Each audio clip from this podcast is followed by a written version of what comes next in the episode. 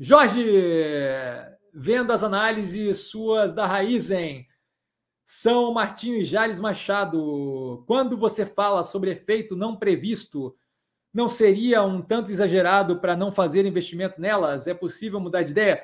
Então, não é uma questão de exagero ou não exagero. Porque o meu problema, Jorge, não é de fazer investimento nelas. O meu problema é eu tenho elas e eu tenho outras opções, Jorge, certo? Então, assim, a minha questão, e eu, e eu deixo bem claro ali nas análises, tá? É custo de oportunidade. Dinheiro não é marcado, não tem, não tem um nome assinado no dinheiro. O dinheiro que eu posso usar para usinagem, eu não posso usar só para usinagem. Se eu tivesse que escolher a alocação numa dessas operações, eu teria que tomar uma decisão, provavelmente seria a Raizen. Como eu falei, tem uma diversificação aí para distribuição de combustível que acaba aliviando a oscilação, a volatilidade.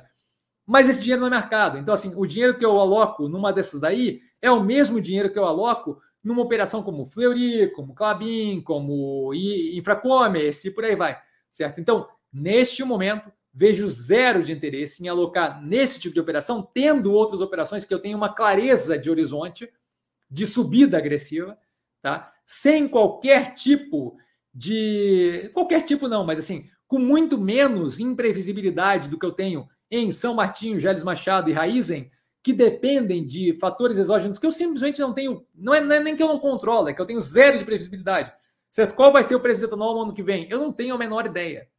Açúcar, zero de ideia. Está tendo uma briga violenta agora na Índia de briga por, por aumento dos preços de subsídio na produção e, expansão, inclusive, para outros produtos, na produção agrícola lá. Tá? E lá é usado como um Bolsa Família da vida. Tá? Então, assim, como é que aquilo ali vai acabar? Eu não sei. Já viu o tamanho da Índia? Aquilo não é pequeno.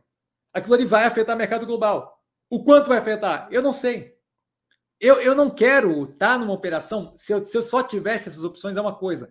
Mas eu não quero estar numa operação que eu não tenho condições de prever o futuro básico. Básico, certo? Se eu tenho outras opções que eu consigo ver claramente. É basicamente isso. Você pega uma infracomércio da vida, eu vejo o direcionamento ridiculamente claro.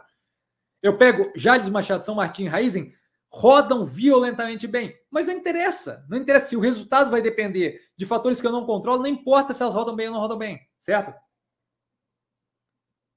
Então, basicamente isso, tá? Espero ter sido claro. E é possível mudar de ideia, sim. A gente vai ver. É, deixa eu só voltar aqui.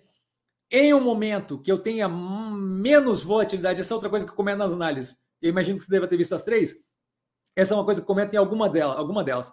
É, em um momento que eu tenho um, um cenário menos volátil para commodities em geral, um mundo menos bagunçado, e a gente já teve momentos assim antes, aí eu consigo ter uma clareza mais tranquila. Por quê? Porque daí eu sei que o preço vai oscilar, mas não do jeito que está oscilando agora. E aí você fala, ah, Cassiano, mas etanol é agora e açúcar é agora. Sim, mas eu não preciso que o etanol só oscile, certo?